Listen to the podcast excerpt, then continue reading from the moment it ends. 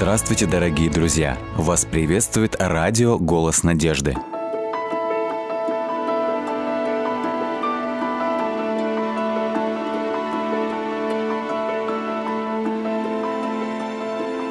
Питомец Дика Дик желал только одного – домашнего питомца. О, у них был старый пират, собака, доставшаяся им вместе с фермой, которую купил отец – но собака не принадлежала именно Дику и к тому же жила на улице. Пират был настоящим помощником. Он каждый вечер приводил коров с пастбища. Было на ферме два или три кота, но они тоже жили на улице и сами добывали себе пропитание тем, что ловили в сараях мышей. На самом деле, Дику очень хотелось завести в качестве питомца овечку. Трудно сказать, Почему он считал, что овечка послужит более подходящим питомцем, чем собака или кот? Возможно, его привлекли трогательные картинки овечек, которые он видел в своих библейских книгах, или их мягкая шерсть, или, может быть, их кроткие, доверчивые глаза. Однажды, когда Дик сидел у протекающего через пастбище ручья, к нему подошел его отец. «Ну, Дик», — сказал он, Думаю, что в скором времени я смогу тебя чем-то порадовать». Дик с интересом взглянул на отца. «Что это, папа? Почему ты не можешь сказать мне об этом сейчас?» «Что ж, сказать-то я могу и сейчас, но ты не сможешь получить это сразу». «Так что же получить?» — не унимался Дик. «Что я не могу получить? Ягненка?» «О, не волнуйся так сильно», — предостерег его отец. Это приведет тебя лишь к разочарованию. Нет, это не ягненок. Улыбка дико померкла. Папа тем временем продолжал. Но это питомец. Или, может быть, он станет твоим питомцем. Ты знаешь нашу старую толстую свинью-петунью? Когда у нее родятся малыши, ты смог бы выбрать одного для себя. Поросенка? На лице Дика промелькнуло сомнение. Но он решил, что маленькие поросята довольно хорошенькие. «Конечно, пап», — сказал он, — «если я буду все время следить за его чистотой, то из него выйдет не такой уж плохой питомец». Чем больше он об этом думал, тем больше ему нравилась эта идея. Наконец настал день, когда на свет появились шесть крошечных поросят. Каждый раз, заходя на них посмотреть, Дик зажимал нос. Вскоре он выбрал из них одного для себя, и через несколько недель у него уже был долгожданный питомец, которого он назвал Пензи. На какое-то время он почти забыл о том, что хотел завести овечку. Но ему никогда не разрешали заносить поросенка в дом. Более того, даже самого Дика не особо были рады видеть дома, после того, как он играл с Пензи. Вскоре Дик понял, что если он хочет сделать из Пензи настоящего питомца, то ему необходимо внести некоторые изменения. Конечно, изменить нужно было Пензи. Какой бы милой и симпатичной она ни была, у Пензи все-таки были кое-какие нехорошие привычки. Например, она любила валяться в грязи, желательно в той, что погуще и в самой отвратительной манере. Чавкая и причмокивая, есть кухонные отбросы. Не один раз у Дика были из-за нее неприятности, потому что она пачкала его одежду. Итак, Дик решил обучить свинью Пензи манерам и чистоплотности. Тогда, возможно, она превратится в питомца, который действительно будет его радовать. И, может быть, он даже сможет время от времени приносить ее в дом. До сих пор мама не разрешала ему приносить Пенси дальше двери на заднем крыльце.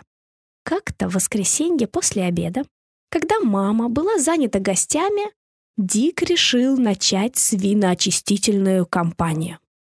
Он вытащил корыто на задний двор и наполнил его водой. Взял охапку тряпок из маминого пакета с тряпками, и кусок ее хозяйственного мыла. Затем намазал маслом кусок хлеба, чтобы привлечь Пензи, и чтобы она подошла поближе к корыту. это сработало. Но поместить Пензи в корыто оказалось довольно проблематично. А следить за тем, чтобы она в корыте оставалась, еще труднее.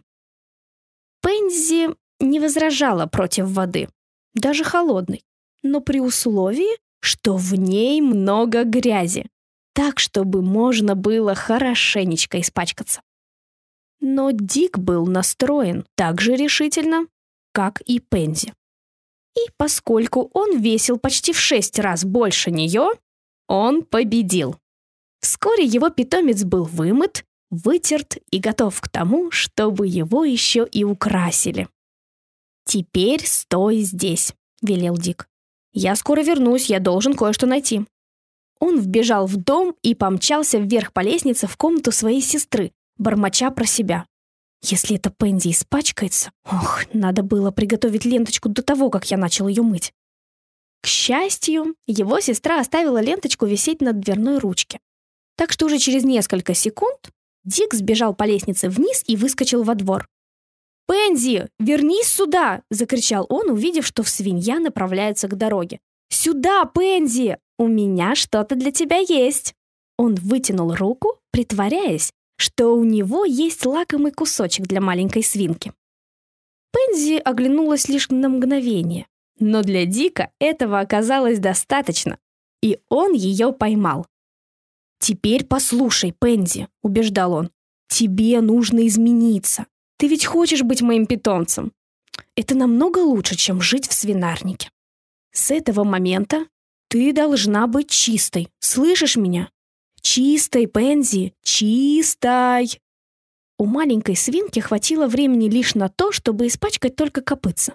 Но их быстро опустили в корыто с водой, и проблема была решена.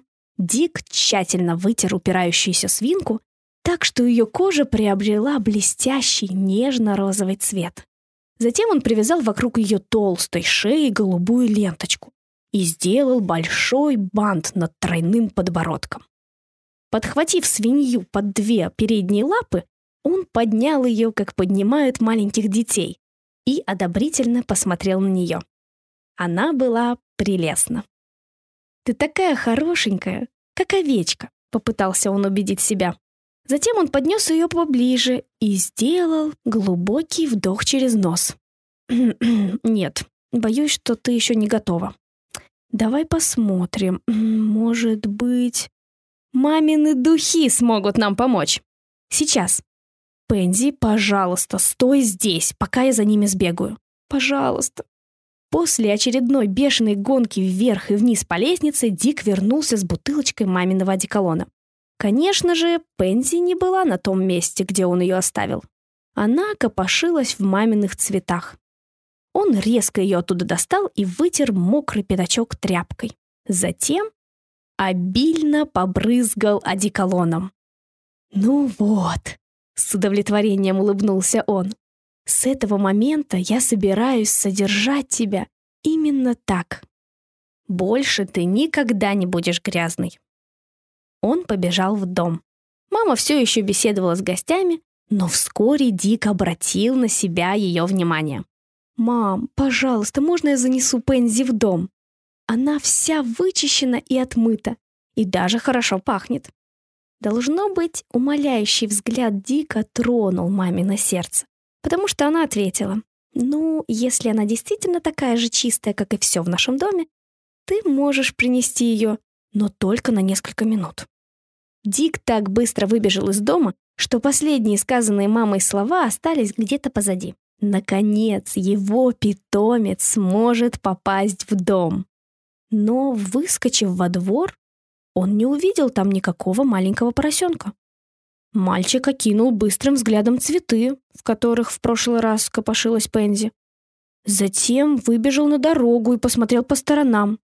Он просто не мог заставить себя пойти и посмотреть туда, где, по логике вещей, могла находиться свинья. Свинарник. Но в конце концов не осталось никаких других мест. И, конечно же, она оказалась там. Ее надушенная кожа была покрыта вонючей, липкой грязью. Замечательная голубая ленточка превратилась в веревку, болтающуюся между передними лапами. Дик не мог сдержать слез. Почему? Ну почему эта маленькая свинка не может оставаться чистой и просто быть милым питомцем? В тот вечер папа обнял Дика одной рукой и спросил, «Почему ты не играешь с Пензи?» Тогда Дик рассказал ему всю эту печальную историю. «Почему она такая?» — спросил он. «Сынок, ты сделал все со своей стороны, чтобы она была чистой. Но у нее по-прежнему сердце свиньи. Она любит мусор и грязь, и до тех пор, пока внутри она остается свиньей, она не будет никем другим, как только свиньей, независимо от того, насколько тщательно ты вымоешь ее снаружи. Пензи быстро росла и вскоре стала слишком большой, чтобы быть трогательным, милым питомцем. Еще несколько лет Дик вынашивал в своем сердце страстное желание завести ягненка. Позднее, когда ему было 11 лет, его мечта осуществилась. У него появился настоящий живой ягненок, которого он мог любить и о котором мог заботиться. Для маленькой Люси он сделал мягкую постель в коробке, которая стояла рядом с кухонной плитой, и нежно ухаживал за ней. Она вознаграждала мальчика, аккуратно толкая лапкой его ладонь и пощипывая его пальцы. Когда он расчесал ее белую курчавую шерсть и завязал вокруг шеи ленточку, она выглядела просто как картинка. Вечером она оставалась такой же красивой, как и утром. Она была чистой. Теперь Дик лучше понимал папины объяснения о склонности свиньи Пензы всегда искать грязь. Сегодня Дик является служителем. Читая слова из Евангелия от Луки 11.39.40, «Вы – фарисеи, Внешность чаши и блюда очищенные, а внутренность ваша исполнена хищения и лукавства. Он всегда думает о Пензи. И он рад тому, что решил стать одной из овечек Иисуса.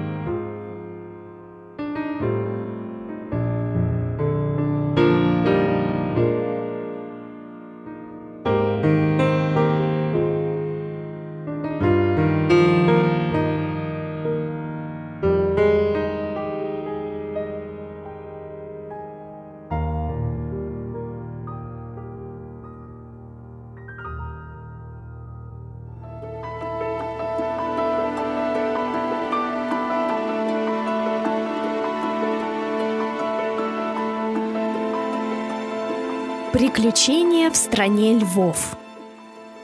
Неужели это и правда страна львов? Глаза Боба были круглыми, как блюдца, когда он ожидал ответа своего друга. Конечно, Роджер забросил спальный мешок на багажник, расположенный на крыше старого автомобиля. Мы были здесь сотни раз и всегда видели львов, слонов и много других животных. Когда мы приезжали сюда в прошлый раз, я составил список, добавил его младший брат Джоуи. Мы видели жирафов, антилоп гну, газелей Томпсона, зебр, э, буйволов, обезьян, бородавочников и... «Да, это забавные животные», — усмехнулся Роджер. Бородавочники выглядят как свиньи, но с острыми закрученными бивнями и тонкими маленькими хвостами, прямыми как карандаш. Только на кончике хвоста у них есть кисточка, вставил Джоуи. Да, и если их что-то встревожило, они убегают в кусты и при этом поднимают свои нелепые, тощие хвосты-палочки прямо вверх. Так что хвост торчит, как мачта на корабле. Мальчики засмеялись, загружая в машины еду и прочее лагерное снаряжение. Но в смехе Боба можно было уловить легкую нервозность.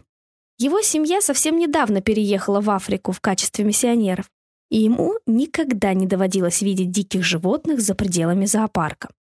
Хрупкие палатки, которые он помогал мальчикам укладывать в багажник автомобиля, не выглядели как надежная защита от львиных когтей. «Э, «Разве вы не боитесь, что львы могут напасть на ваш лагерь ночью, когда вы спите?» Боб постарался, чтобы его голос прозвучал, как обычно, беззаботно. «Ни капельки. Мы разжигаем большой костер или оставляем фонарь гореть всю ночь. Большие кошки боятся огня и света, так что они не приблизятся к нашему лагерю. Все садимся!» Мистер Байрон, отец Роджера и Джоуи, засунул в багажник последние вещи и захлопнул крышку. «Все готовы отправиться в путь?» «Да», — дружно кивнули представители всех четырех семей и разошлись по своим машинам. Еще две семьи должны были присоединиться к ним в назначенном месте. Казалось, каждый был взволнован перспективой провести уикенд в знаменитом национальном парке Серенгети в Танзании, Африка. Километр за километром тянулась пыльная дорога, временами оглашаясь радостными воплями ребятишек, когда они замечали и называли разных животных, встречавшихся на пути. «Там, слева, страус!» «О, а я думал, это просто куст. Видишь, какая у него длинная шея?» «Подожди, Боб, ты еще не видел жирафа. Вот уж у кого длинная шея». «А там за высокой травой прячется зебра?» К вечеру они подъехали к палаточному лагерю. Другие две семьи уже дожидались их там. «Мы сегодня повстречали всех, кроме львов», — разочарованно заметил Джоуи, когда они с Бобом помогали Роджеру взбивать колышки, чтобы установить их палатку. К великой радости всех троих мальчикам позволили спать в палатке вместе, без взрослых. Да, иногда так бывает. Роджер мастерски привязал палаточную веревку. Здесь сейчас их может и не быть, но завтра мы можем встретить много львов. Один раз под большим деревом мы встретили целый прайд.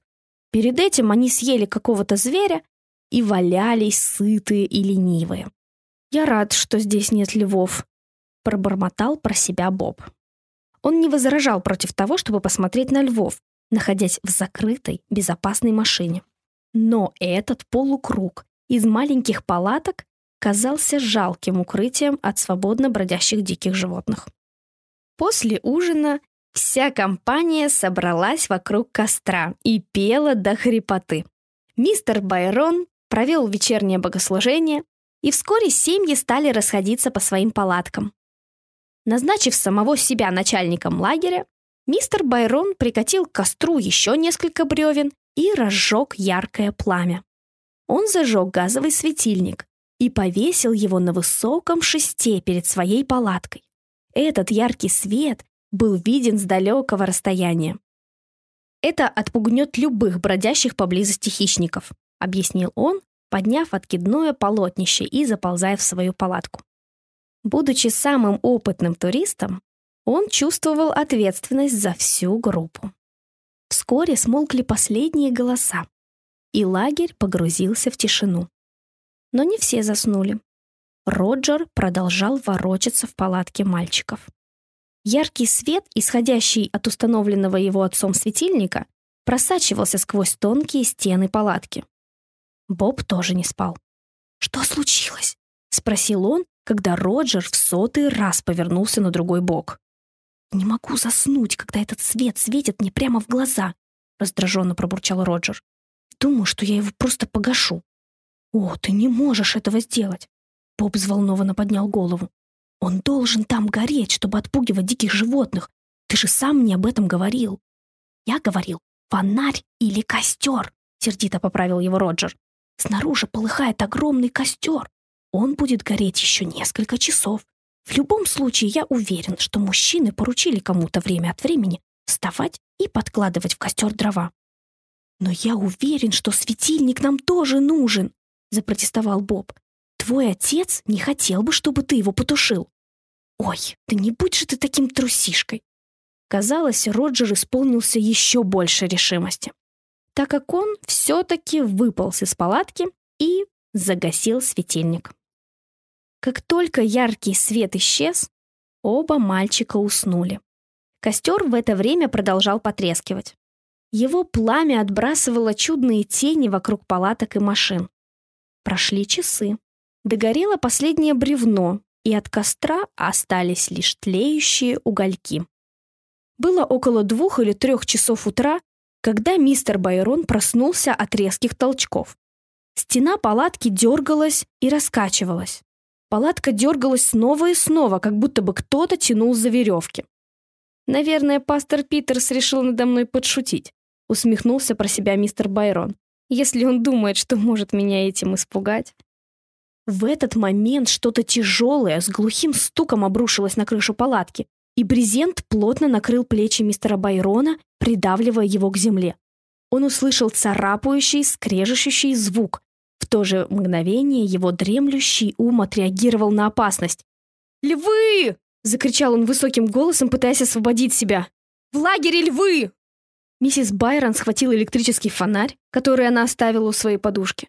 Все остальные в лагере проснулись, и отовсюду доносились крики тревоги. «Где спички?» Шум заставил льва отойти от палатки, и мистер Байрон смог выползти из своего спального мешка. «Дайте мне спички, и я зажгу светильник», не понимаю, почему он погас, в нем было много газа. Дрожа от волнения, он поднял закрывавшее вход в палатку откидное полотнище, и миссис Байрон направила свет наружу. В луче света мерцали три пары глаз. «Свети прямо на них!» — велел мистер Байрон, поднявшись наверх и сняв с крючка лампу. «Они не подойдут ближе, пока свет светит им в глаза». К этому времени весь лагерь пришел в движение, Лучи фонарей были направлены во все стороны, выявляя мерцающие глаза и тяжелые темные силуэты. Двое мужчин бросились к своим машинам и начали неистово сигналить. Сигналы машин, крики и возбужденные голоса, загоревшийся светильник и множество фонариков наконец дали львам понять, что здесь им не рады. Один за другим исчезали мерцающие глаза по мере того, как животные крадучись, уходили в темноту. Когда туристы почувствовали, что это достаточно безопасно, они собрались у вновь разожженного костра.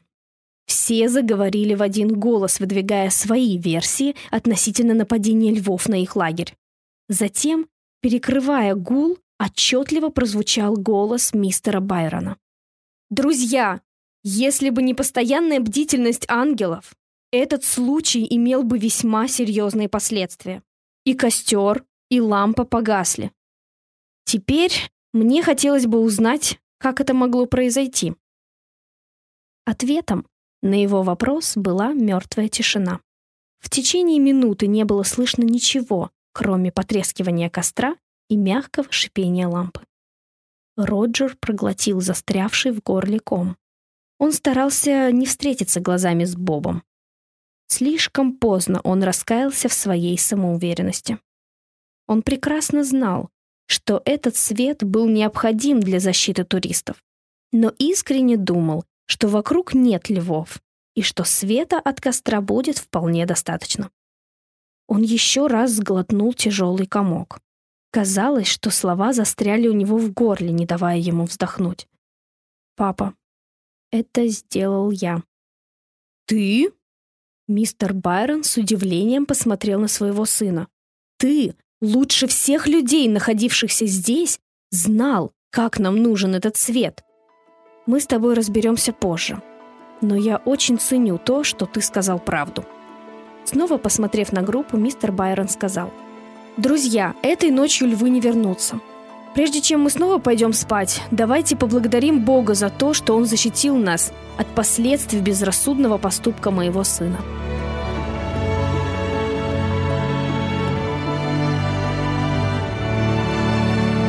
Дорогие друзья, вы можете оставить свои сообщения через WhatsApp и Viber по номеру плюс 7 915 688 7601 или позвонить нам на бесплатную линию, которая работает на территории Российской Федерации. Номер 8 800 100 ровно 1844. 8 800 100 ровно 1844.